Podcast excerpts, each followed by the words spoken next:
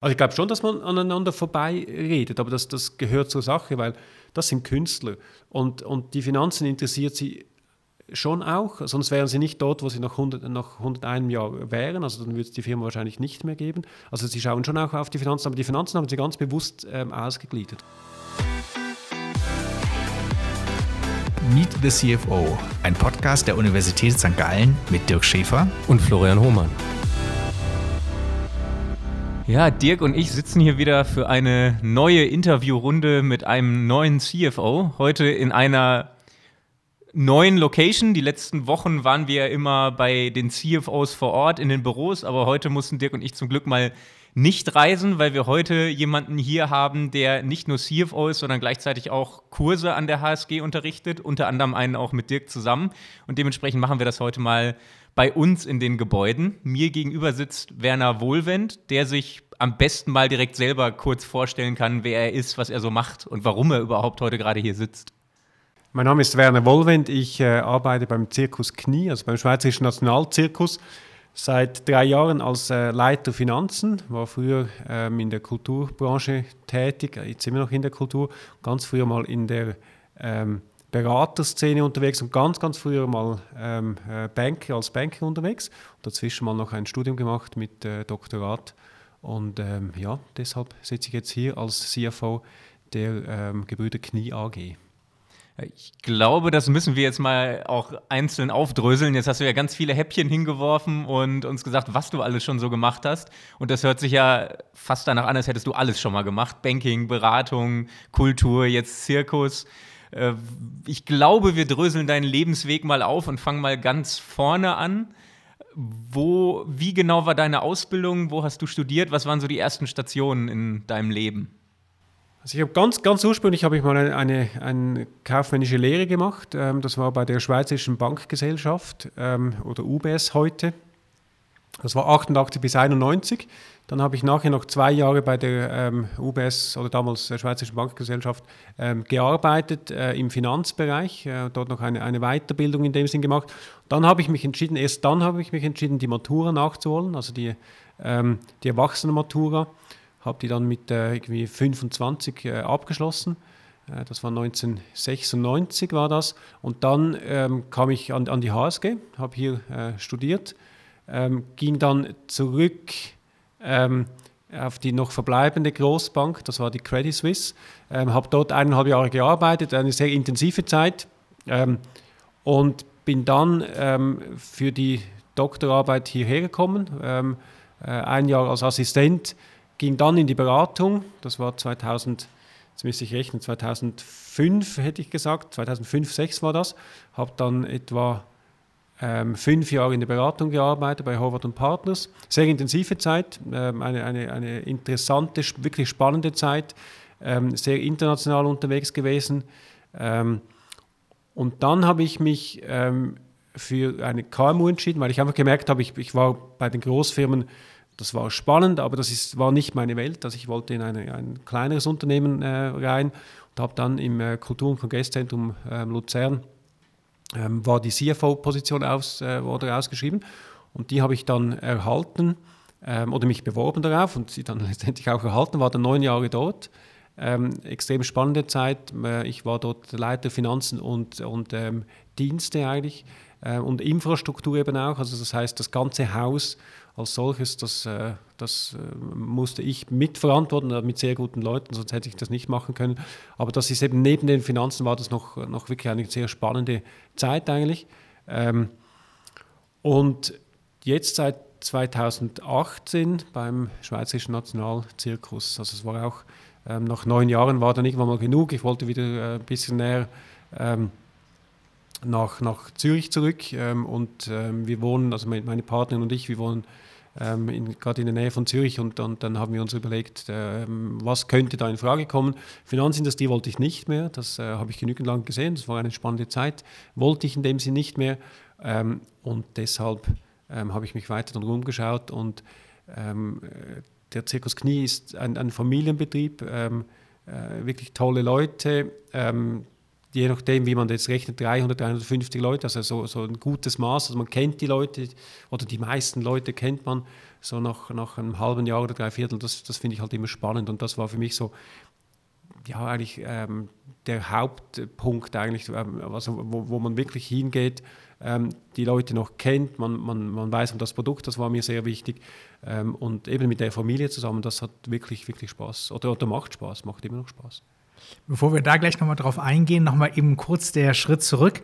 Als Berater, du hast es ja gesagt, warst du sehr international unterwegs, vor allen Dingen auch eben bei Unternehmen, die sehr gewinnorientiert waren mhm. und dann dein Schritt auf die andere Seite in die Finanzverantwortung hinein hast du dann beim KKL gemacht, äh, die nicht in erster Linie einen Gewinnauftrag haben, sondern einen ganz anderen Auftrag. Wo waren da für dich auch vielleicht äh, die größten kulturellen Unterschiede, als du dort angefangen hast? Also ich glaube, das, das, das Größte ist eigentlich so dieses, man, man ist nicht, nicht nur oder, oder nicht gewinnorientiert, ist aber doch ähm, sehr stark nach, nach außen gerichtet. Also das ist nicht einfach nur ein KMU, das, das, das, das, das niemand kennt, sondern alles, was man macht, ähm, wird sehr genau von rechts und links geschaut. Also wenn man dort, ähm, keine Ahnung, ein, ein, Defizit machen würde oder, oder macht, dann, dann kommen alle und würden sagen, ich, ich habe es ja immer gesagt, ähm, wenn, man, wenn man zu erfolgreich ist, dann sagen alle, die brauchen doch gar keine Subventionen mehr beispielsweise. Ähm, und ich glaube, so dieser, dieser öffentliche Auftritt, ähm, oder einfach das, das, das öffentliche Interesse, das, das war schon das, das, das Spannende eigentlich. Also ich vergleiche es immer mit, mit, ähm, mit einem Trainer beim Fußballspielen oder dann in, in einem Fußballstadion hat man in, in, in, der Schweiz vielleicht 5000 Leute oder 10.000, in Deutschland wahrscheinlich 50.000 Leute und, und, und alle schreien auf den Trainer rein, aber der Trainer, der muss entscheiden. Und ob der richtig oder falsch entscheidet, spielt keine Rolle, aber er muss entscheiden. Und das ist bei so einem Betrieb wie beim äh, Kulturkongresszentrum Luzern ähnlich. Also man hat, ähm, man hat immer Leute, die, die es besser wissen, aber die sind nicht in der Verantwortung. Ähm, sonst müssen sie sich auf die Position bewerben. Und das war eigentlich die große Herausforderung, also dass man das möglichst gut macht ähm, und möglichst dann eben so macht, dass es, dass es für alle auch in etwas stimmt. Ist man da eigentlich dann im Clinch mit der künstlerischen Leitung, weil die eben vielleicht künstlerische Ideen hat, wie das Programm aussehen soll, und du kommerzielle Ideen hast, wie das Programm aussehen soll? Ja, ja, ist es natürlich. Also weil, weil man, nimmt dann, ähm, man nimmt dann gewisse Sachen rein, also das war im KKL tatsächlich der Fall, ähm, wo man dann Sachen reingenommen hat und gesagt, das ist jetzt toll, diese Ausstellung oder zu haben oder, oder dies, diesen Veranstalter zu haben, ähm, diesen Event zu haben.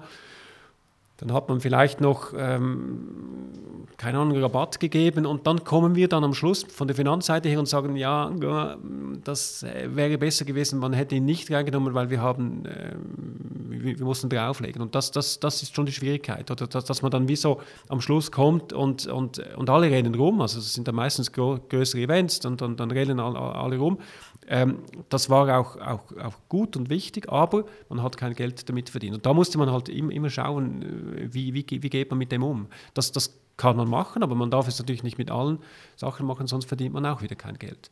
Ist, ist heute ähnlich, also man, ich äh, bringe mich nicht rein, wenn es um die artistische Direktion geht. Da gibt es sehr gute Leute, die da seit, seit Jahren oder Jahrzehnten das machen. Man kann höchstens sagen, das ist einfach verhältnismäßig teuer. Ähm, wenn es verhältnismäßig billig wäre, dann würde ich es auch sagen, aber das äh, ist ja eher der Punkt nach oben als, als, als nach unten eigentlich. Und da Dirk jetzt gerade schon den harten Cut angesprochen hat oder zumindest diesen ganz anderen Weg, den du dann gegangen bist, von erst Bankenausbildung, klassisch Bankenberatung und dann eher im Kulturbereich was zu machen. Was hat dich denn damals ganz ursprünglich bewogen, erst die Bankenlehre zu machen und dann die Matura im zweiten Bildungsweg nachzumachen und danach Richtung Beratung zu gehen? Und was mich persönlich interessieren würde, ist es war das kompliziert für dich, die Matura dann mit 25 nachzumachen? Weil ich selber kenne als Schüler, ich gehe da durch, ich bin gewohnt, in die Schule zu, Schule zu gehen und man macht das halt so. Und dann in Eigenmotivation das dann nachzuholen, Mitte 20, nachdem man gearbeitet hat, Geld verdient hat. Wie ist das? Also ich, ich habe immer sehr gern mit Zahlen gearbeitet, deshalb vielleicht auch in dieser Funktion, in der ich heute bin. Ähm, und, und deshalb war so eine Banklehre für mich relativ naheliegend. Also diese, diese Banklehre äh, zu machen, das KV zu machen, das hat, das hat auch großen Spaß gemacht. Ähm, und ich wäre auch länger bei der Bank geblieben, habe dann aber einfach das Gefühl gehabt, ähm, man ist dann so 20 Jahre alt und bis man in, in, in der Bank wirklich irgendwie Fuß fasst, zumindest damals hätte ich einfach, ich hätte zehn Jahre älter sein müssen. Und dann habe ich gedacht, was mache ich diese zehn Jahre? Das, das wäre mir irgendwie zu langweilig, einfach nur auf der Bank zu sein, bis ich dann irgendwie mal 30 bin und dass äh, die Leute dann mit mir ja, die sprechen schon mit mir, aber dass, dass, dass sie mich ernst nehmen. Ähm, und dann habe ich mich entschieden, ähm, die Matur zu machen. Und das war nicht, nicht mal so, so ein Punkt. Also ich wollte das machen. Ich habe dann eher so im, im Umfeld meiner Kollegen oder, oder Freunde gemerkt, okay, ähm, man, hat Geld verdient nach, nach, nach dem KV. Oder? Also man, man hat irgendwie gut, also einigermaßen gut verdient. Man hätte sich eine Wohnung leisten können. Ich habe damals zu Hause noch gearbeitet, äh, gewohnt. Und dann kamen so die Freunde und gesagt, ja gut, also jetzt, jetzt, machst du die Matur, mit dem hört sie dann nicht auf, dann bist du drei Jahre ähm, oder vier Jahre Maturität, dann, dann kommen noch vier, fünf Jahre Studium hint, hinterher und das, das dauert ja dann ewig, also dann hast du die nächsten, die nächsten acht bis zehn Jahre, ähm, musst du immer unten durch, verdienst kein Geld und dann musst du dich einfach wie selbst durchsetzen, wo du einfach sagst, gut, ich, ich, ich mache das jetzt einfach und ob ihr es wollt oder nicht. Auch die Leute, die gesagt haben, das schaffst du ja sowieso nicht. Dann habe ich gesagt, ja, wenn ich dann umfalle, dann, dann, dann merke ich, dass, ähm, dass es nicht geht. Aber ich versuche es jetzt einfach mal. Und da musste man einfach so ein bisschen hart bleiben, also auch sich selbst gegenüber dann, dann, dann hart bleiben. Und das war dann natürlich schon so. Ähm, also meine Ferien, äh, die man dann, äh, oder Schulferien, die man gehabt hat, dort habe ich dann Geld verdient, weil ich musste alles selbst ähm, ähm, berappen. Also ich ich hatte da keinen Sponsor äh, hinten. Ähm, und äh, das ging aber gut. Dann hat man einfach die Ferien für, für hm, Teilzeitarbeiten genutzt und, und äh, das war eigentlich eine, äh, ähm, für mich sehr bereichernd am Schluss. Was hast du da so für Teilzeitarbeiten gemacht? Weil da spricht man nie drüber, wenn man einen CFO gegenüber Alles. sitzen hat. Man spricht immer ja. von den Banking- und Beratungsprojekten, aber nicht vom Kellnern. Es gab damals die, die ähm, waren um, äh, nicht die Mehrwertsteuer, sondern die Warenumsatzsteuer gab es früher. Und einmal war das, das war so ein, ein äh, bei Pfizer war das, da saßen wir im, im Lager, dann kamen die, das war glaube ich die schnellste Instruktion, die ich je hatte, und dann kamen die und gesagt, das sind die alten Packungen und wir müssen jetzt auf ähm, so kleine, kleine Zettel darüber, ähm, also so, so ähm, ein, ein, Zettel darüber mit, mit den neuen, mit, mit der neuen Mehrwertsteuer. Das ging, glaube ich, 20 Sekunden, wo gesagt haben, das sind die Zettel, das sind die Packungen und dann darüber. Das habe ich, glaube ich, zwei Wochen lang gemacht. Und das Schöne ist dann auch, man weiß dann auch, was man im Leben nicht machen möchte. Ähm, aber ich habe dort Geld verdient. Ich habe ähm, Velo repariert, ich habe, ähm, keine Ahnung, alles gemacht. Äh, im, im, Catering natürlich, äh, weil dort konnte ich viel arbeiten, das, das, das war das Spannende. Also so bei, bei äh, Events, Veranstaltungen, wo man einfach konnte man morgens um 8 beginnen bis abends um, um, um 10, 12 Uhr. Da hat niemand gefragt, ich natürlich auch nicht, weil ich habe dann einfach 12, 14, 16 Stunden arbeiten können und habe dann in zwei Tagen das verdient, was ich für den Monat brauchte und dann ging es wieder weiter. Aber eigentlich, eigentlich sehr, sehr viel, also wirklich viele Geschichten. Und dann hast du dich da durchgekämpft und bist dann danach trotzdem nochmal, als du all die Jahre hattest, an die HSG nochmal zum Promovieren zurückgekommen und hast dann im ersten Jahr zumindest, hast du gesagt, hast du intern immer noch nicht das große Geld verdient, sondern hast dich nochmal dazu entschieden, hier für unseren kleinen Doktoranden Hungerlohn zu arbeiten. Ja, genau, genau. Warum? Ja. Also ich, ich glaube, wenn man es wirklich parallel macht, was ich am Schluss dann gemacht habe, aber am, am Anfang habe ich gedacht, ist wahrscheinlich einfacher, wenn ich an einem Institut bin, in Ruhe arbeiten kann. Ähm, das hat sich dann herausgestellt und das war eigentlich die Hauptüberlegung. Also, dass ich mir wirklich überlegt habe, ich gehe zurück an die Uni in, in einer Ruhe eine, eine, Doktorarbeit zu machen. Und dann hat sich einfach herausgestellt dort, ähm, dass ich am Institut vieles machen musste, aber eigentlich wenig Zeit hatte wirklich für die, für die, für die, für die Doktorarbeit. Ähm, das andere war auch spannend, aber ich war eigentlich ja hauptsächlich dazu da, um irgendwie meine Doktorarbeit voranzutreiben. Und das war dann auch der Grund, weshalb ich dann nach einem Jahr wieder, wieder ging, weil ich einfach gemerkt habe, wenn ich das drei oder vier Jahre mache, dann, dann hätte ich eher das, das Problem gehabt, dass ich dann irgendwann, mal, äh, wäre ich dann irgendwie 35 gewesen mit vielleicht einer Doktorarbeit, vielleicht dann aber auch nicht, das weiß man dann ja nie im Voraus.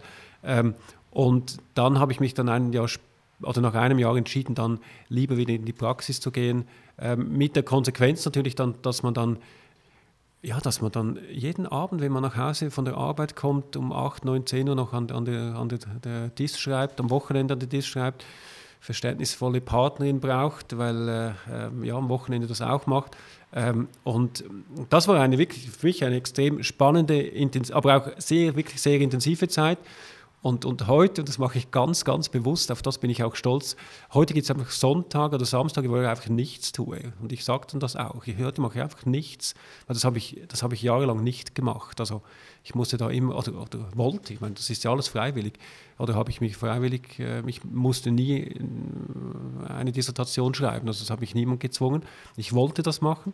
Aber man hat dann immer so das Gefühl, dass wenn man mal nichts gemacht hat, dass man dann eigentlich wie zu wenig gemacht hat für die Doktorarbeit. Und heute mache ich ganz bewusst einfach mal, einfach mal einen Sonntag lang nichts. Und das ist super toll. Und wie viel, also wie lange ist das dann so gegangen? Du hast 100 dann für Horvath gearbeitet neben ja, der Dissertation. Ja. Und wie lange ist das dann gegangen? 100 Berater mit normalen Beraterzeiten plus Dissertation? Und wie oft hast du darüber nachgedacht, hinzuschmeißen und warum hast du es dann nicht gemacht? Also ich habe mir nie überlegt, dass ich, dass ich aufhören würde. Das habe ich mir nie überlegt. Ich wollte, ich wollte es einfach machen. Und am Schluss habe ich dann, also die letzten, das muss ich ehrlich sagen, die letzten ähm, drei Monate habe ich dann unbezahlt, drei oder vier Monate, das weiß ich jetzt gar nicht mehr genau, glaube ich, drei oder vier Monate habe ich dann unbezahlt genommen, wo ich dann wirklich in, in, de, in, die Bibliothek saß und dann wirklich niedergeschrieben habe. Und vorher habe ich natürlich vieles ähm, aus der Praxis raus ähm, äh, recherchiert und so weiter. Und das ging dann relativ gut. Aber am Schluss dann, dann schon die letzten drei oder vier Monate habe ich dann wirklich das Ganze runtergeschrieben. So, und dann ging es ja, glaube ich, in die weite Welt hinaus, weil ich erinnere mich noch, äh, damals, als du bei Horvath warst, hast du mir erzählt, dass du auch, glaube ich, im Nahen Osten, äh, Dubai, ja, genau. in, in Dubai ja. einiges äh, gemacht mhm. hast. Das heißt, dann ging es jetzt wirklich richtig los, oder? Jetzt mal alle Ausbildungsschritte hinter dir gelassen mhm. und ähm, jetzt international. Ist das das Erste, was dir jetzt auch einfällt noch von deiner Beraterzeit oder sind es andere Dinge? Also eigentlich einerseits eine extrem gute Kameradschaft, weil man ist dann wirklich auf, auf den Projekten. Ähm, in der Schweiz hatten wir viele so diese, diese ähm, Projekte, wo man dann wirklich zu Hause schläft, also diese, ähm, man, man, geht zum Kunden, geht, geht, geht dann wieder zurück. Und dann hatten wir wirklich auch ähm, teilweise Projekte, wo man länger unterwegs war. Und ähm, durch das hatten wir dann einfach Hotelzimmer und ist am Abend noch eins trinken gegangen, essen gegangen. Und das hat, hat eine gute Kameradschaft ähm, ähm, ergeben. Da habe ich auch heute noch wirklich guten Kontakt mit den Leuten. Und in Dubai war es halt einfach spannend, weil man mit den Lokalen zusammenarbeiten musste. Das war am äh, Flughafen in Abu Dhabi. Also wir sind dann ähm, nach Dubai jeweils geflogen und sind dann mit dem Auto ähm, über die Autobahn äh, nach äh, Abu Dhabi gefahren und haben dann dort ähm, gearbeitet. Und das war dann halt wirklich so, man ist dann zehn Tage dort, kommt wieder zurück, äh, hin und her, ist auch natürlich für eine Beziehung relativ äh, anstrengend, also man, man, man, ist einfach weg. Äh, und ich glaube, ich habe dort ich glaube, am Donnerstag erfahren, dass ich am Sonntag fliegen musste. Also das war dann so, und das, das, das merkt man schon, schon in der Beratung. Also man, man ist schon, man, man, äh, oder die Berater, die wollen, oder die Partner, die wollen, dass man möglichst viel unterwegs ist, um, um chargen zu können. Und dann kann es gut sein, dass, das, äh, dass es dann plötzlich heißt, an einem Donnerstag oder Freitag, am Montag musst du dort und dort sein. Und ich habe dann einfach, für mich habe ich dann irgendwann mal gelernt, das Beste ist am Anfang, hatte ich mir noch das Gefühl, ich mache noch unter der Woche ab und ich habe dann am Schluss habe ich nichts mehr abgemacht, ähm, weil ich einfach, ich musste permanent schieben. Und das, das macht man ein paar Jahre lang. Das, also für, für mich war es ein paar Jahre lang gut und irgendwann habe ich einfach gemerkt, es gibt noch etwas rechts und links. Also das, äh, ich möchte die Zeit überhaupt nicht missen, aber das war für mich so, ähm, diese, diese Zeit, die, die ich einfach haben wollte, also ich wollte mal in die Beratung, ähm, es war für mich dann aber auch gut, irgendwann mal wieder, wieder rauszugehen. Das heißt, das Rausgehen hat auch was damit zu tun, äh, mehr eigenbestimmt statt fremdbestimmt zu sein? Ja, absolut, absolut. Ähm, das ist das eine. Und das andere ist natürlich, ähm, man kommt bei vielen Firmen rein, also man sieht die Firmen und dann, äh, das gibt einerseits natürlich die Firmen, wo ich äh, dann vor war, ähm, wenn ich noch keine Ahnung, nach einem Monat wieder raus äh, konnte. Dann gab es aber auch die Firmen, wo, wo, man denkt, eigentlich würde ich gerne hier arbeiten, weil es einfach, äh, das, das, das war eine tolle Atmosphäre dort und man ist als Berater immer extern und die Leute realisieren schon auch, äh, was diese Externen machen. Die sind ja nicht nur wegen lustig dort, sondern die wollen etwas bewegen. Das kann sein, dass es dann irgendwie... Ähm, um, um Jobs geht, dass, dass, mir, dass man Prozesse optimiert und so weiter. Und das, das heißt, man ist ja immer so ein bisschen auf, auf Konfrontation mit den Angestellten. Und, äh, und das hatte ich dann nachher, fand ich das einfach sehr viel, sehr viel toller. Es ist natürlich auch so, dass in der Beratung, man, man, man will ja dann auch, ähm, ich sage jetzt mal, man ist zu fünft, zwei steigen auf, oben ist man dann wieder zu fünft und dann geht es wieder weiter. Also jetzt immer dies, dieser Konkurrenzkampf, der ist ja immer da, dieser permanente, das, das ist Teil der, der äh, ähm, vom, vom, Beratungsbusiness, sage ich jetzt mal, also bei den größeren Firmen, sonst, äh, wenn man selbstständig unterwegs ist, natürlich nicht. Und äh, das war für mich eine, für eine Zeit lang war das gut, aber irgendwann dann wollte ich mich davon verabschieden, ja.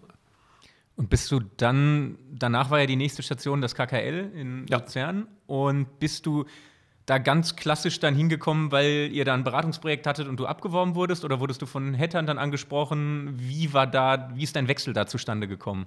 Nein, das, das, war, das war ein Inserat in der Neuen Zürich Zeitung, glaube ich, Neue Zürcher Zeitung. Und ich wollte ganz früher, wollte ich mal Architekt werden. Also wo ich so irgendwie zwölf Jahre alt war. Ich habe dann, ähm, ganz früh habe ich mal ähm, Musik gespielt und Gleichzeitig bin ich dann natürlich als, als BWLer unterwegs gewesen und als ich dann, als ich dann diese CFO-Position gesehen habe, da, da, wusste ich einfach, das ist ja, ich meine, das ist eigentlich mein Job. Also das war so, das war so genau auf mich zugeschnitten. Da habe ich mich doch dort beworben und habe, glaube ich, noch, also relativ frech, nach irgendwie zwei Tagen angerufen und gesagt, ja, hätten Sie schon eine Entscheidung oder etwas? Aber sie, sie hätten, glaube ich, glaube ich, sie hatten irgendwie 120 Bewerbungen, sie bräuchten noch ein bisschen Zeit und dort wusste ich einfach, das ist aber, das ist mein Job, das, ich wollte das einfach. Und so habe ich dann das erhalten, aber das habe ich ganz klassisch über, über ein Inserat gesehen und mich darauf beworben.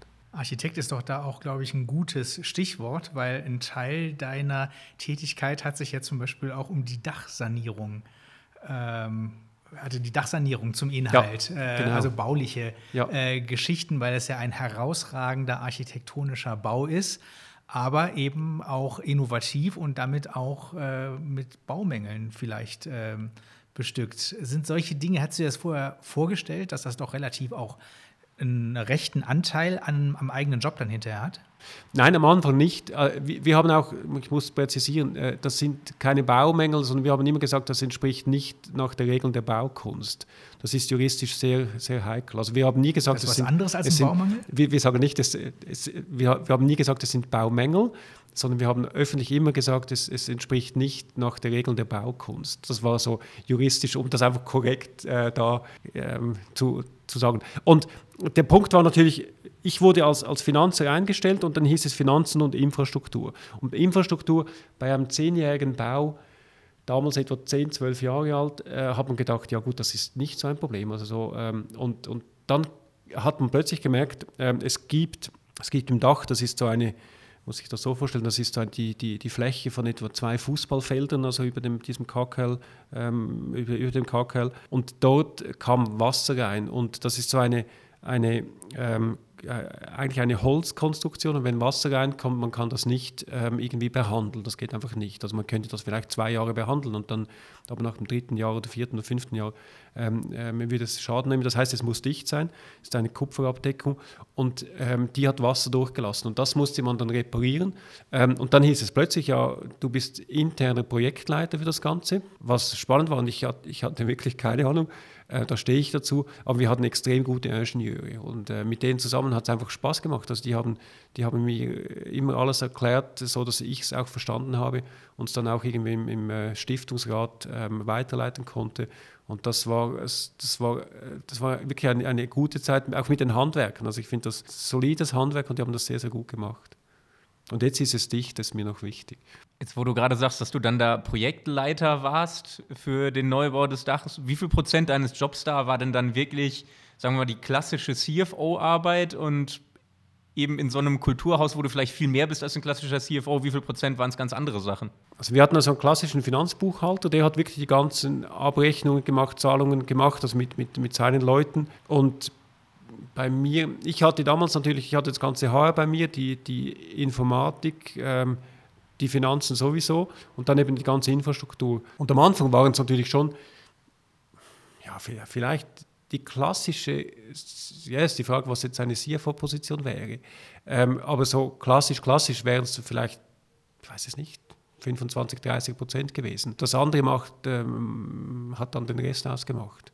Wenn man ähm, CFO vom KKL äh, ist, dann hat man doch auch bestimmt einen äh, permanent freien Sitz im Saal, oder? Wo man dann sagen kann, jetzt muss ich mich entspannen, jetzt setze ich mich ins Konzert rein. Eigentlich nein, aber wir hatten, es, es, gab, es ja, die gibt es wahrscheinlich immer noch. Es gibt vier Stühle, die kommen nie in den Verkauf. Und das sind die sogenannten Direktionsstühle. Die, die gehören aber eigentlich dem Direktor.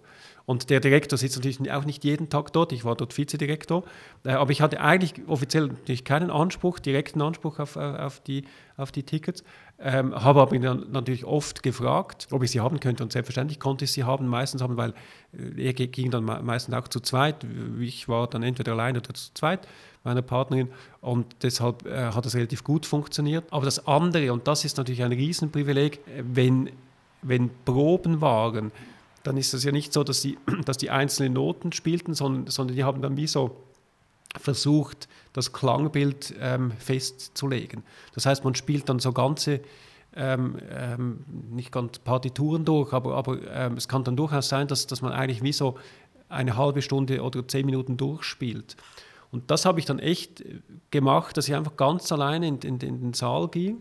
Und dann hatte ich eigentlich ein Einzelkonzert. Die haben unten geübt, also geübt, was immer üben heißt. Oder dann, und äh, ich saß dann einfach irgendwo im Konzert und habe dazugehört, abends um fünf, wenn die da äh, gespielt haben.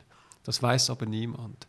Aber ist doch dann eigentlich schon ein bisschen wie auch Teil der Vergütung, oder? Dass man eben sagt, das ist jetzt ein immaterieller Teil der Vergütung, dass man solche Dinge exklusiv erleben darf. Ja, ist natürlich schon so. Also man hat, ähm, wenn wir da über, über Preise sprechen, man ist schon hingegangen und, und als man mich dann irgendwann gesagt hat, ja, ähm, sie, sie, kriegen den Job, dann hat man gesagt, ja, aber die Konditionen sind so, dass es da ein bisschen einen Abzug gibt wegen der Kultur. Und dann ist man ein bisschen tiefer. Also es ist tatsächlich so natürlich, dass man da die Kulturprozente und die ziehen einem nach unten und, und nicht etwa nach oben, aber das ist okay. Also das ist, äh und jetzt äh, schauen wir uns gleich nach einer kleinen Pause dann noch an, ob man beim Zirkus dann nochmal nach unten gezogen wird oder ob es da dann wieder ein Upgrade nach oben gibt.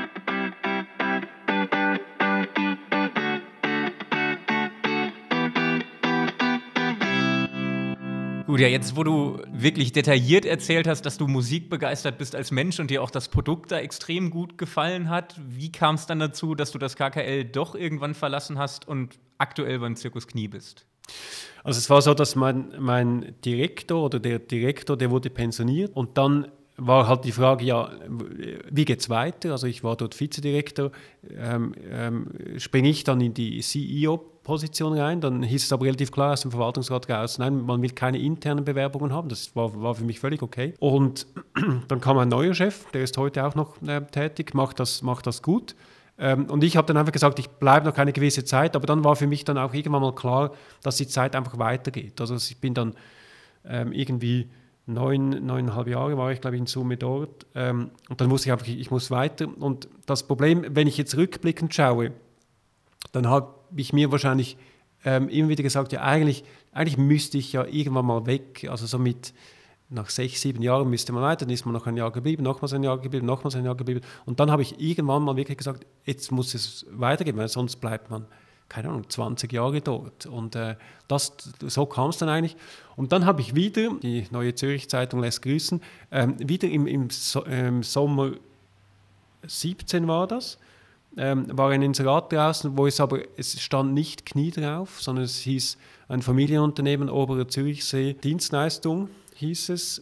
Und ähm, da habe ich mich angesprochen gefühlt. Ähm, das war über einen Personalvermittler. Und dann ähm, habe ich den mal angerufen, weil ich habe dann immer, wenn, ich, wenn, wenn, sie, wenn sie unspezifisch waren und oder ich nicht wusste, wer dahinter war, da habe ich angerufen, weil unter Umständen hieß es dann, sie müssen sich nicht bewerben, weil sie müssen so ähm, konkret ähm, äh, irgendwie das und das haben und dann, dann, wären sie chancenlos gewesen. Und dort habe ich dann wirklich gefragt, könnte es sein, dass der, der Nach- oder dass, dass die die Firma mit, mit vier Buchstaben beginnt. Dann hat er gesagt, das können er mir nicht sagen, ich musste dann eine Vertraulichkeitserklärung unterschreiben. Und dann war es tatsächlich Zirkus Knie. Und dort auch, es gab dann relativ viele Bewerbungen und war aber über einen Personalvermittler, der hat dann so diese Longlist gemacht und dann ähm, hat er zuerst interviewt. Das äh, war noch, ich sage jetzt mal, also aus meiner Sicht relativ entspannt. Und dann, das war im ähm, 13. Oktober 19, äh, 2017 war das. Und dort hat, hatte ich dann zum ersten Mal den Kontakt mit der ganzen Familie und dann saßen aber auch alle von der Familie dort. Und da muss ich ehrlich sagen, da war ich richtig nervös. Also weil man, man, man kennt sie, man, man kennt sie aus der, aus der Presse und so. Plötzlich sitzen sie alle dort und man wollte sich ja irgendwo gut rüberbringen. Und dann, da, da war ich richtig nervös. Und dann waren wir aber, da glaube ich, noch zu, zu dritt oder zu viert, glaube ich. Äh, und dann ging es einfach immer runter, bis zum Schluss dann letztendlich einer übrig blieb. Und da hatte ich das Glück, dass, dass ich derjenige war, der übrig blieb diese Bewerbungsgespräche mit der ganzen Familie, die du gerade ja auch noch so vor Augen hast, sieht man mhm. dir richtig an. Ähm, sind die ganz anders von den Fragen gewesen? Also äh, als ein normales Bewerbungsgespräch, was man vielleicht an vielen Orten so bekommen könnte? Wurdest du, mit, wurdest du ganz andere Dinge gefragt? Ja, wahrscheinlich, ich könnte, die Fragen könnte ich nicht mal mehr so, so beantworten. Also dieser Personalvermittler war dabei und der hat auch, äh, ich sage jetzt mal, diese Normalstruktur eingebracht. Aber ich denke so, die Familie, die wollte mehr rausfinden, passe ich ins Gefüge rein. Also die haben mich jetzt nicht spezifisch ins Detail was gefragt, also wie, keine Ahnung was, äh, wie verbuchen Sie jetzt das? Weil Sie gingen davon aus natürlich, dass, dass ich entsprechend über diesen Personalvermittler schon auf das, auf Herz und Nieren getestet wurde. Und es war mehr die Frage, will ich mit dieser Person zusammenarbeiten? Kann ich mir das vorstellen? Also als ich vielleicht noch kurz zurück, wo ich in der Beratung war, wenn wir Leute eingestellt haben, dann haben wir schon fachlich natürlich argumentiert, aber die erste Frage, wenn die Person mit dir ging, war, will ich mit dieser Person am Abend ein Bier trinken? Will ich äh, irgendwo auf einem Projekt sein, wo ich, wo ich zwei Wochen mit dieser Person unterwegs war? Und wenn, wenn die Antwort Nein war und, und die Person aber, aber super toll war, dann kam sie nicht weiter, weil, weil man konnte sich das einfach nicht vorstellen. Und ich glaube, die Familie hat sich viel mehr auch das überlegt. Also kann ich mit dieser Person oder will ich mit dieser Person zusammenarbeiten? Jetzt hat es ja diesen Fit gegeben, sonst wärst mhm. du ja heute nicht da.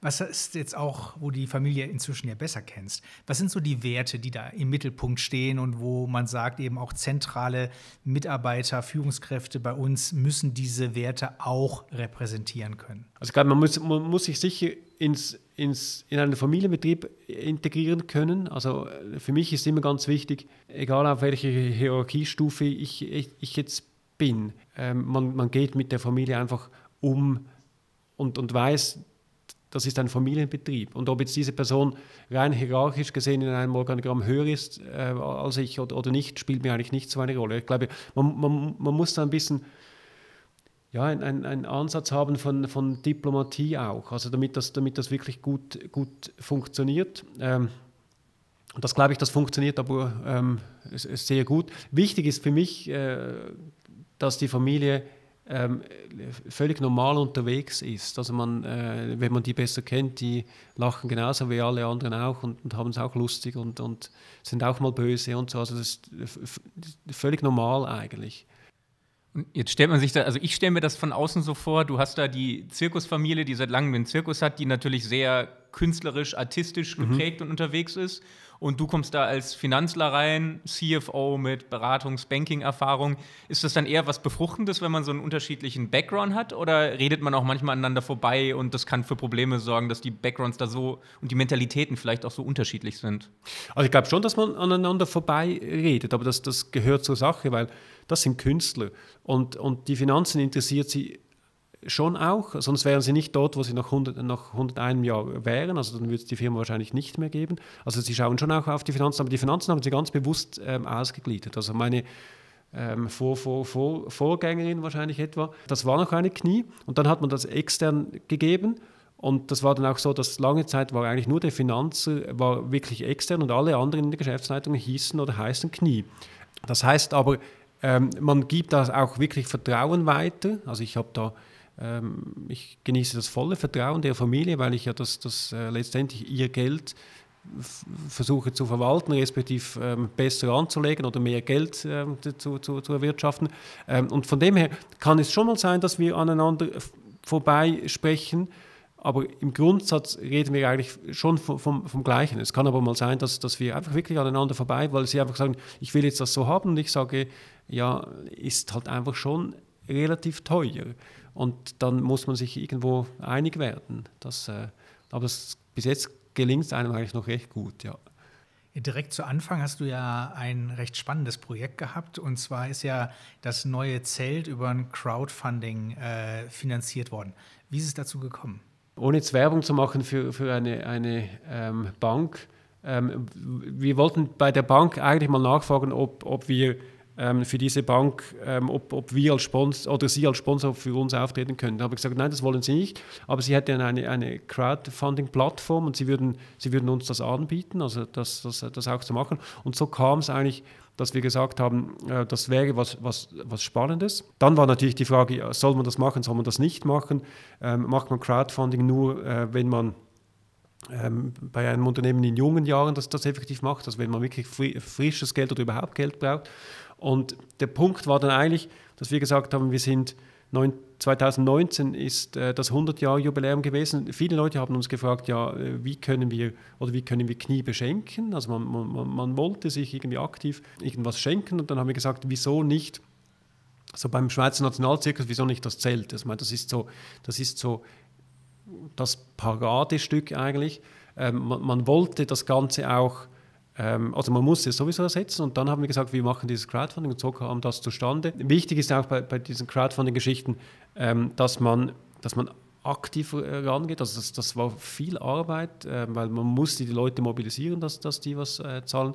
Aber letztendlich haben wir es geschafft, diese rund 250.000 Schweizer Franken ähm, zu generieren, ohne dass wir selbst Geld reingeschmissen haben. Also die meisten machen ja am Anfang, dass man die ersten, keine Ahnung, 10, 20 Prozent einfach mal rein, damit es ein bisschen Bewegung reinkommt.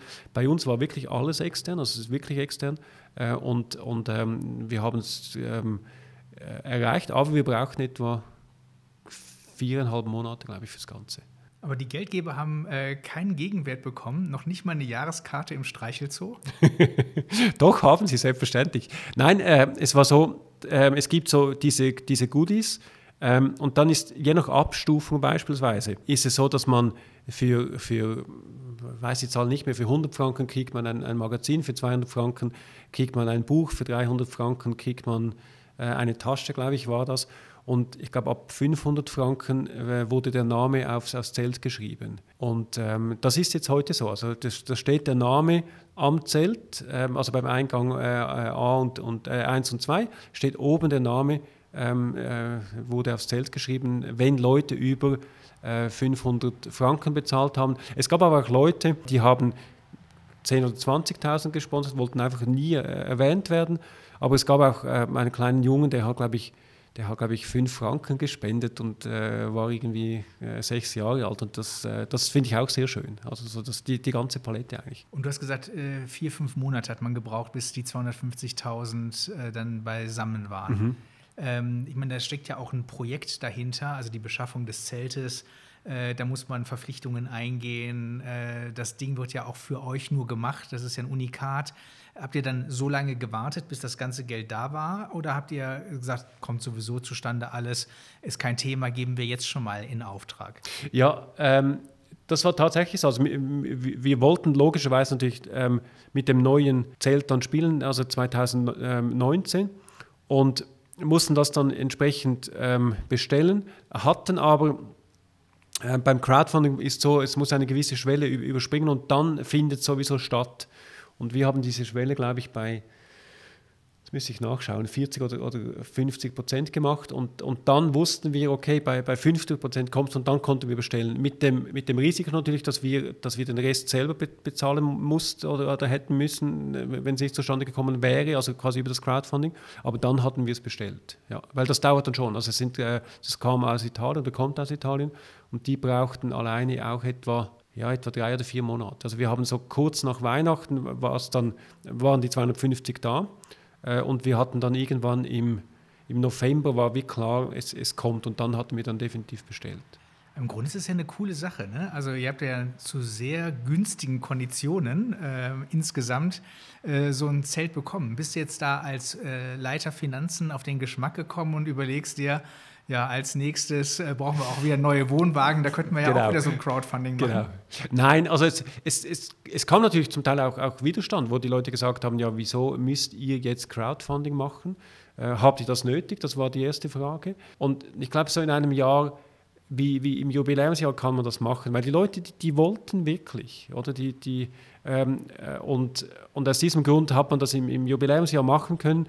Ich glaube jetzt nicht, dass wir das in den nächsten keine Ahnung, fünf oder zehn Jahren jemals wieder machen. Ich weiß nicht, ob wir das jemals wieder machen, weil das, das war wie so, so einmalig und, und ich finde, man, es kann auch nicht sein, dass wir, dass wir einen, eben einen, einen Wohnwagen oder, oder, oder ein, ein ähm, keine Ahnung was machen, sondern es ist wirklich, also so, dass, dass für mich der Inbegriff eines Zirkus ist das Zelt. Deshalb haben wir auch das Zelt genommen und nicht irgendwie gesagt, wir, wir brauchen irgendwie zwei LKWs zusätzlich oder so etwas. Das, äh, das wäre nicht gut angekommen. Aber das Zelt, das war wirklich so der, ja, das ist ein Teil der, der, der Identität äh, der, der Familie Knie auch. Das ist eigentlich eine gute Idee. Wir haben ja nächstes Jahr auch Jubiläum, dann gibt es den Podcast ein Jahr und dann können wir auch ein Crowdfunding für Staffel 2 machen, oder? Ich habe eben schon rausgehört, als du gesagt hast, eben der Hungerlohn als Doktorand, da habe ich nur gedacht, gut hast du diese Zeit schon hinter dir, sonst ähm, müssten wir jetzt hier sehr stark auf die Tränendrüse drücken. Ja, aber jetzt mache ich freiwillig ohne irgendwas im Podcast. Dann machen wir ein Crowdfunding nächste Mal. Aber also um darauf nochmal zurückzukommen, dadurch, dass ihr das so relativ zügig ja hingekriegt habt mit dem Crowdfunding, das zeigt ja, dass der Zirkus wirklich vielen Schweizerinnen und Schweizern noch am Herzen liegt mhm. und die sich da engagieren wollten. Wie sehr merkt ihr das denn insgesamt? Weil ich als Außenstehender, man kriegt es ja in den Medien mit, dass gerade ein Zirkus mit Tieren häufig kritisch gesehen wird und ich das Gefühl habe, gerade in der jüngeren Generation, also so meine Generation, die jetzt die Kinder hat, die vielleicht mal Tiere sehen wollen, die dann ich wurde von meinen Eltern noch früher mit in den Zirkus genommen und fand das cool, die Tiere da live zu sehen, aber auch gegenüber Zoos und Zirkus wird es ja immer kritischer. Und ich habe heute bei euch auf der Website gesehen, dass ihr da auch relativ viele Fragen stehen habt. Wie sorgen wir für Tierwohl und so? Da wird ja wirklich dann auch drauf eingegangen, weil man um dieses Issue weiß. Also wie sehr merkt ihr das, dass das kritischer wird? Ist natürlich so, dass, dass wenn du äh, Zirkus Knie ist ja immer, also ist der größte Zirkus in der Schweiz und, und deshalb, wenn es Demonstrationen gibt von Tierschützen, dann, dann kommen die logischerweise in Zürich zum Zirkus Knie, weil die gehen nicht irgendwo, also dort ist die, auch die, die Medienpräsenz am größten äh, und, und von dem her ist, ist klar, also man, man muss sich mit dem Thema auseinandersetzen, das tun wir auch. Wir haben keine Wildtiere mehr, also wir, ähm, ähm, es, das, das gibt es nicht mehr, wir haben nur noch Tiere, die, die effektiv ähm, äh, die sich an die Leute gewöhnt haben. Ähm, und das sind primär sind das, sind das Pferde, Ponys, ähm, das ist eigentlich der, der Hauptteil.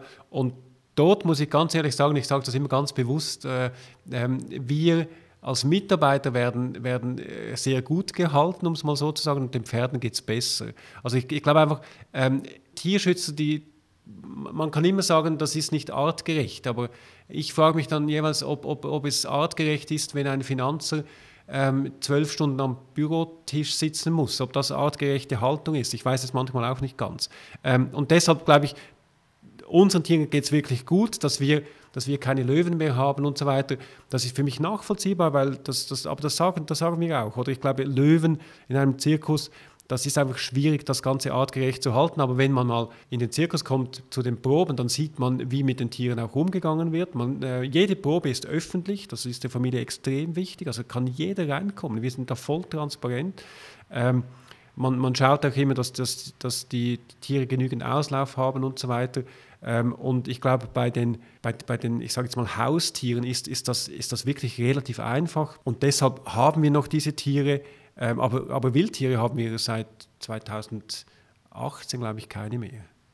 Als Familie Knie ist man ja auch sehr bekannt dafür, also auch gerade für die Pferdedressuren. Mhm. Und trotzdem ist ja im internationalen Umfeld, Cirque du Soleil, aber ich glaube auch Roncalli und so etwas, ähm, die bewusst auf Tiere insgesamt verzichten und auch mehr eine poetische Geschichte heute erzählen äh, im Zirkus, wo also auch die Nummern miteinander verbunden werden mit einer Rahmengeschichte und ähnliches. Ähm, analysiert ihr solche internationalen äh, Bewegungen, Trends? Weil ihr sagt eben, ja, das wird definitiv auch in der Schweiz ankommen und da müssen wir auch ähm, darauf eingestellt sein, auch wie Florian sagt, dass das jüngere Publikum was anderes sehen will? Absolut. Also ich glaube, die, die Familie geht, geht sehr oft äh, an, an äh, andere Shows, äh, schaut sich das an. Heute, das ist der große Vorteil mit, mit YouTube beispielsweise, ähm, ähm, muss man nicht mal äh, weit gehen, sondern man kann das runterladen und, und, und schaut sich das Ganze an. Sie sind immer in Monaco vertreten ähm, äh, und, und schauen sich dort die, die Sachen Also man, man schaut das schon sehr, sehr genau an. Aber ich glaube, man kann auch poetisch sein mit, mit, mit Tieren. Also es ist nicht so, dass man nur ohne Tiere poetisch sein kann. Also ich finde gerade die, die letztjährige Show 2019 fand ich eine extrem tolle Inszenierung und eben nicht nur Artist an Artist, ähm, sondern wirklich, also das hat wie so ein, ein, ein, für mich einen sehr konsistenten Rahmen ums Ganze herum gegeben, auch mit den Tieren. Also das fand ich, das fand ich sehr, sehr toll eigentlich. Ja. Aber man schaut das auf jeden Fall an. Aber für mich ist jetzt so spontan zu sagen, dass, dass, wir, dass wir irgendwo in zwei Jahren ohne ähm, Pferde da wären, das, das würde für mich nicht gehen. Das, äh, und ich sehe den Sinn auch nicht. Also es macht, es macht, aus meiner Sicht, es macht einfach keinen Sinn, weil den Tieren geht es geht's, geht's wirklich gut. Also das muss ich ganz ehrlich sagen. Ich möchte äh, sagen, ohne jetzt, dass ich da allen zu nahe trete, aber, aber wenn ich privat ein Pferd habe, dann hat das unter Umständen wahrscheinlich weniger Auslauf als die Pferde bei uns. Ich meine, wir haben Leute, die machen nichts anderes, als sich um die Pferde kümmern. Also das ist eine relativ teure Position, dass wir ganz bewusst in Kauf genommen, damit es den Tieren wirklich gut geht. Und, und wenn die Tierschützer kommen, dann sagen die einfach kategorisch, es ist schlecht, aber das sind Leute, die wahrscheinlich nicht mal in eine Probe reinsitzen, sondern die sagen einfach, es ist schlecht. Ähm, und, und wir sprechen eigentlich sehr gerne mit Tierschützern, aber da muss irgendwie fundamental etwas da sein und nicht einfach nur sagen, das ist schlecht. Ich nehme mal an, aber dass das Marktvolumen im Zirkusmarkt über die letzten 20 Jahre wahrscheinlich schon insgesamt jetzt deutlich abgenommen hat, oder? Das, also das wäre jetzt meine, da, kannst du mich natürlich jetzt gleich, kannst du mir direkt widersprechen, aber ich hätte so im Gefühl, das war ja der Zirkustrend durch diese mhm. kritische mhm. Haltung wahrscheinlich ein bisschen abgenommen hat, oder? Ich hätte es auch gedacht, muss ich ehrlich sagen. Ich, das, ähm, aber ich glaube, es, die Leute verspüren so nach, nach, nach Live-Events äh, verspüren einen gewissen Drang. Also heute ist ja alles als Konserve. Man ist immer, also wenn ich, wenn ich etwas poste, dann weiß ich nicht mal, ob die Person dann wirklich so aussieht, sondern man, man hat da irgendwie, ähm, kann, kann alles, alles besser machen.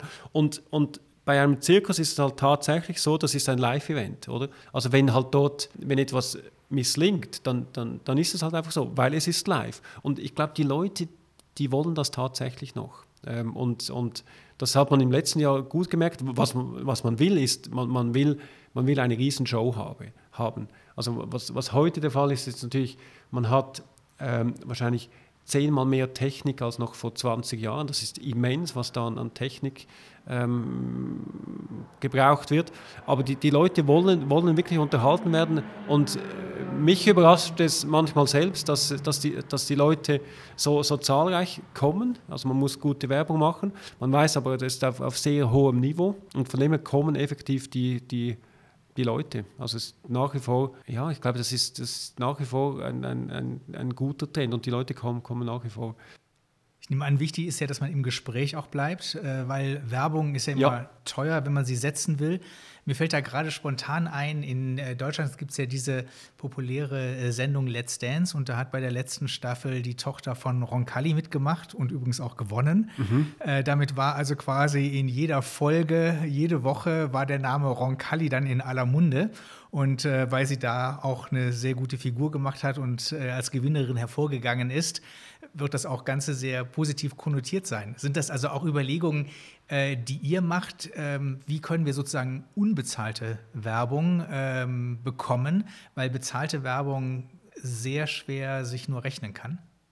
Also es ist schon so. Also wenn, wenn man natürlich irgendwie in der, in der Tagesschau kommt, äh, wo es dann plötzlich heißt, äh, jetzt kommen die mit, also kommt Knie mit dem neuen Programm und man weiß einfach, eine Million schaut zu, dann kann man direkt hinten schauen, dass das, dass das sehr positiv ist natürlich. Und von dem her schaut man schon, schon auf das, das, äh, das stimmt absolut, weil normal geschaltete Werbung, die ist, die ist immens teuer, wenn man in die TV rein will, dann das, das geht fast nicht, wenn man das bezahlen müsste. Also da, dort müsste man fast irgendein Gegengeschäft machen oder was auch immer, sonst könnte man das, das, ähm, das eigentlich nicht, nicht äh, zahlen. Äh, auf der anderen Seite weiß man natürlich auch, dass, dass, dass wenn etwas schlecht ist, dann ist das wieder Negativwerbung. Also da, da muss man dann äh, sehr genau schauen. Aber man schaut schon, dass man natürlich bei, bei Glanz und Gloria in der, äh, in der Glückspost ist und so weiter, dass, dass dort auch entsprechend ähm, äh, Beiträge sind. Das äh, absolut. Aber irgendwie trotzdem scheinen die Zeiten von Stefanie von Monaco vorbei zu sein, oder? Sie besucht uns regelmäßig. Also ist äh, schon, äh, also ist, jedes Jahr ist sie dabei. Eine, wirklich eine, eine gute Freundin der Familie nach wie vor natürlich. Genau, ich meine es auch eher im übertragenen Sinne. Also damals hat man ja wirklich dann äh, in allen Gazetten und äh, Sendungen, die das aufgreifen, war man dann ja vertreten, weil man dann ja eben auch wirklich ganz oben in die Schublade gegriffen hat. Ja, ja. Ähm, was, was du guckst mich so verschmitzt an, das oder war, haben wir was verpasst? Also, oder gibt es da was, was du nicht sagen darfst? Nein, das war vor meiner Zeit. Also das, das effektiv, das war wirklich, das war deutlich vor meiner Zeit. Ähm, ich, ich sehe sie, ähm, wir kennen uns flüchtig, sage ich jetzt mal, aber viel, viel, mehr ist das nicht. Und das ist, das ist wirklich halt einfach schon, schon, schon wirklich sehr, sehr lange zurück. Jetzt müssen wir abschließend natürlich, wo wir jetzt gerade über deinen aktuellen Arbeitgeber noch sprechen, auf den Themenkomplex Corona unbedingt noch zu sprechen mhm. kommen, weil du ja gesagt hast, ihr lebt vom Live-Publikum, das mhm. ist euer Business und natürlich wird euch das dann auch besonders getroffen haben. Kannst du das vielleicht mal nachzeichnen, wie es so war im März in der Schweiz beim ersten quasi Lockdown, den wir ja hatten? und dann bis heute und vielleicht auch zukunftsgerichtet, wie euch das Thema beschäftigt? Ja, also bei, bei uns ist es natürlich so, dass ähm, wenn Leute kamen Freunde von mir, die, die auch vielleicht in CFO-Positionen sind, die haben dann gesagt, ja, ich habe eine Einbuße von, von 10, 20 Prozent und ich habe gesagt, bei uns null. Einfach null, fertig. Also man muss sich einfach, äh, wir, wir spielen und wenn wir spielen, dann hoffentlich, das ist das, was mich interessiert, zahlen die Gäste auch. Also wenn alles gratis wäre, dann, wäre es auch doof. Aber wenn wir nicht spielen, heißt das einfach Umsatz null. Punkt. Der Lockdown kam am 16. März, glaube ich. Ähm, und am 19. März wäre Premiere gewesen in Rapperswil. Das heißt, wir waren, es war alles aufgebaut, es war alles geprobt. Äh, man hat noch zweimal durchspielen wollen und dann fertig. Und dann kam der Lockdown, oder? Also man hat unmittelbar dort, wo man die ganzen Kosten gehabt hat, also man hat ähm, äh, alles fabriziert, die, die Artisten waren da, die, die, die, Mitarbeiter waren da und alle waren da, um starten zu können. Da, da, dann, dann kam der Lockdown, Umsatz null. Und dann muss ich ehrlich sagen, dann habe ich gedacht, ja gut, das geht wahrscheinlich so, keine Ahnung, ein Monat, zwei Monate und dann ist es wieder gut. Dann hätte man vielleicht damals in Zürich im, im Mai spielen können. Und dann kam das immer mehr. Und irgendwann, und das ist dann unsere ähm, Problematik, wir können ja nicht einfach überall spielen, sondern es muss auch noch ähm, in, diese, in, in, diese Ortschaften ähm, reinpassen. Und dann hat man ähm, eigentlich die ganze Tournee abgesagt und hat sie neu konzipiert, wo man gesagt hat, was ist der wichtigste Ort. Ähm, und als Zürcher muss ich jetzt so sagen, kleine Werbung, aber das ist natürlich Zürich. Und dann hat man quasi geschaut, wo können wir in Zürich spielen. Das ist ähm, im, im äh, Oktober war das der Fall, Oktober bis Anfang November. Und dann hat man quasi um Zürich herum das Ganze dann gebaut. Man, man, wollte ja auch nicht von Zürich nach Genf fahren, dann nach, nach Chur beispielsweise und dann irgendwo in Cessin und so. Das ist dann einfach, einfach auch zu teuer. Und dann hat man quasi das, das so ein bisschen gebaut. In Zürich ist es mal äh, ein bisschen, bisschen kürzer. Man war zuerst in, in Bern, hat dann auch gewisse Ortschaften ausgelassen, weil einfach aufgrund von Corona brauchte man aufgrund des Sicherheitskonzepts ähm, ähm, mehr Platz. Äh, es war aufwendiger, das Ganze zu machen. Und dann hat man dann ähm, auf, auf kleine Orte verzichtet, musste man leider verzichten, was, was sehr schade war. Aber man hat auch größere Ortschaften ausgelassen, beispielsweise in Basel. Ähm, in diesem Jahr wird, wird nichts äh, oder wird keine äh, Vorführung sein, dafür dann nächstes Jahr. Äh, hoffentlich unter Normalbedingungen dann wieder. Jetzt null Umsatz, das ist ja extrem erschreckend, wenn man das hat. Und dann greifen aber auch dann für den Zirkus äh, die Dinge, die der Staat anbietet, also Kurzarbeit zum Beispiel. Ja. Ja, also Kurzarbeit konnten wir eingeben, das, ist, äh, das, das, das war sehr gut. Auch äh, wir haben viele auf, auf Saisonnier-Basis, also das hat ja, äh, greift ja eigentlich Kurzarbeit nicht, aber das ist ähnlich wie in der Gastronomie, konnten wir eingeben. Das hat auch sehr gut funktioniert. Äh, wir sind jetzt noch beim Kulturfonds ähm, ähm, schauen, St. Gallen, ob es ob, ob, da Möglichkeiten gibt. Ähm, und von dem her schauen wir schon, ob wir dann rechts und links äh, aus, dem, aus der Kulturecke was, was kriegen. Und sonst sage ich halt immer, ähm, ich werde immer gefragt, verdient man mit einem, mit einem ähm, Zirkus Geld? Und ich habe dort immer eine einfache Frage, wenn du 100 Jahre alt bist und der Zirkus Knie wird nicht unterstützt. Also wir haben keine Subventionen, nichts. Das ist eine normale Aktiengesellschaft. Ähm, und dann ist die, einfach, oder die, die Antwort einfach, sie müssen langfristig Geld verdienen, sonst gibt es dich einfach nicht mehr.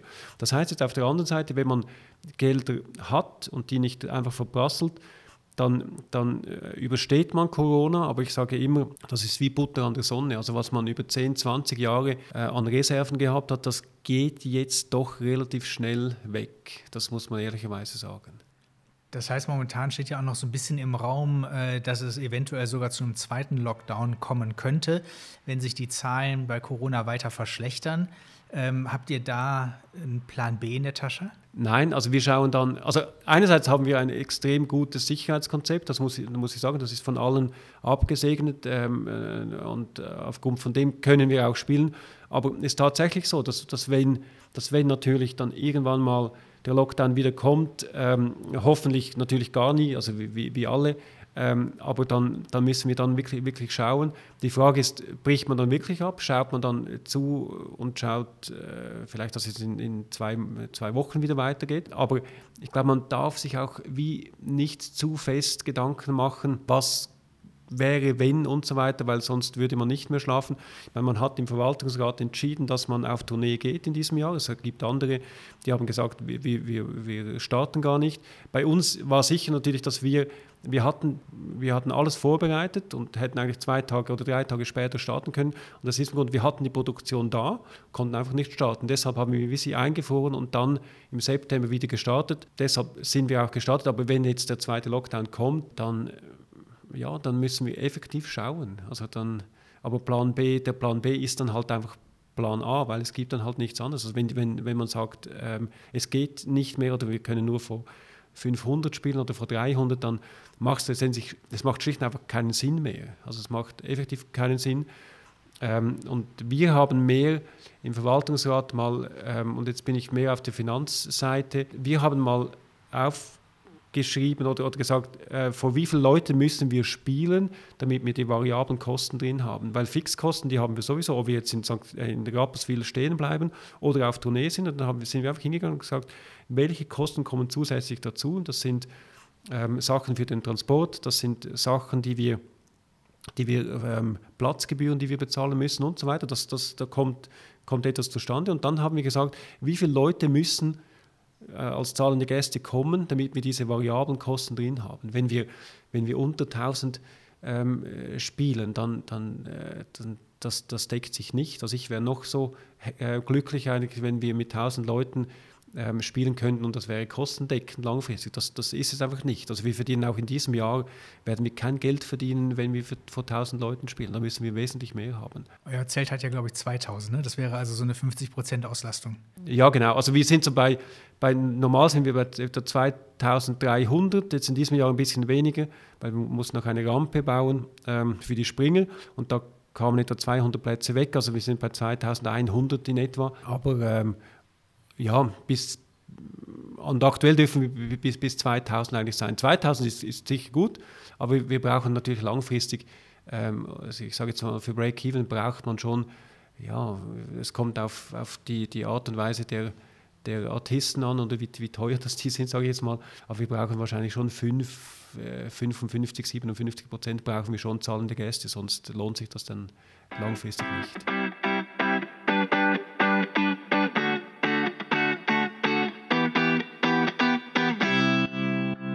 Gut, dann gehen wir jetzt nochmal abschließend, um das Bild abzurunden, nochmal ins Persönliche. Nachdem wir vorhin über deinen Werdegang gesprochen haben, jetzt noch die letzten fünf Minuten über dich als Privatperson.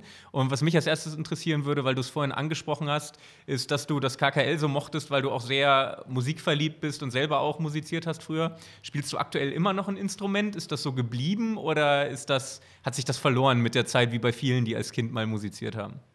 Nein, ich habe ich hab mal ursprünglich noch im Militär ähm, Musik gespielt. Das war noch eine gute Zeit, äh, meine Rekrutenschule dort auch gemacht. Und dann habe ich ein paar Jahre noch gespielt, aber so bis etwa, ja, keine Ahnung, 30, 35 und dann, ähm, dann hat sich das so ein bisschen verloren. Ich höre noch gerne Musik, aber ich, ich spiele nichts mehr. Was hast du denn gespielt? Waldhorn. Waldhorn? Waldhorn, ja. Das ist exotisch. Ja.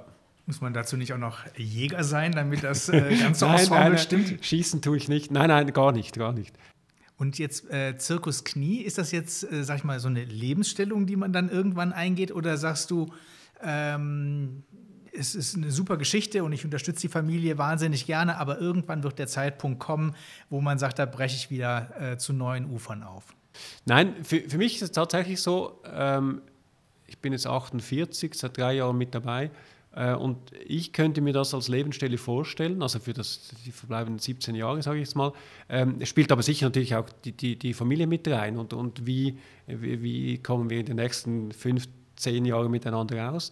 Ähm, selbstverständlich ähm, ist, ist, das noch entscheidend, aber es ist für mich nicht so etwas, wo ich jetzt, aber es ist vielleicht auch eine Frage des Alters. Also ich habe jetzt nicht das, das Bedürfnis, dass ich dass ich in zwei Jahren irgendwie weiter muss. Und das hatte ich vielleicht mit, mit 30 hatte ich das vielleicht, oder? Dann, dann ist man auch in der Beratung, also ich hätte mal Beratung, hätte ich mir nie überlegt, dass das meine Lebensstelle ist. Das war wie glasklar, dass ich nach vier, fünf Jahren weitergehe und, und hier habe ich jetzt wirklich das Gefühl, ja, das könnte langfristig sein. Wie ist das eigentlich jetzt zu normalen Zeiten? Äh, während der Tournee bist du dann eigentlich in deinem Büro in Rapperswil oder vielleicht auch mal im Homeoffice oder äh, bist du auch teilweise mitgefahren?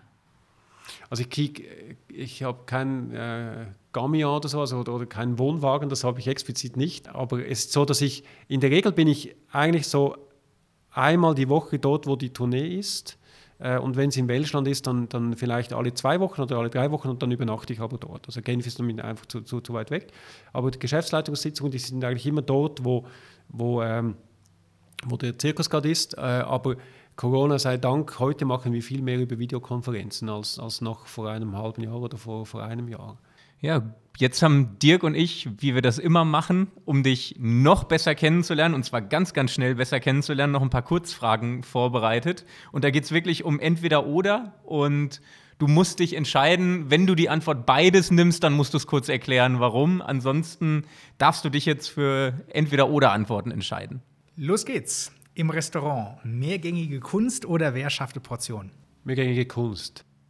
Und da wir jetzt ja wissen, dass du leidenschaftlicher Kaffeetrinker morgens bist, beziehungsweise das war, glaube ich, im Vorgespräch, deswegen sage ich es lieber jetzt nochmal, du bist leidenschaftlicher mhm. Kaffeetrinker morgens. Filterkaffee oder Vollautomat?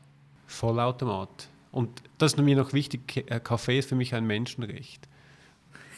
Auf Reisen, Abenteuer oder Entspannung? Abenteuer. Lieber ein klassisches KKL-Konzert oder ein Rockkonzert im Letzigrund? KKL, selbstverständlich.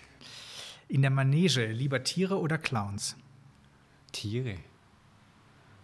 Lieber Berater sein oder operativ verantwortlich? Operativ.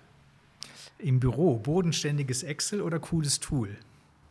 Excel. Rucksack oder Aktentasche? Rucksack.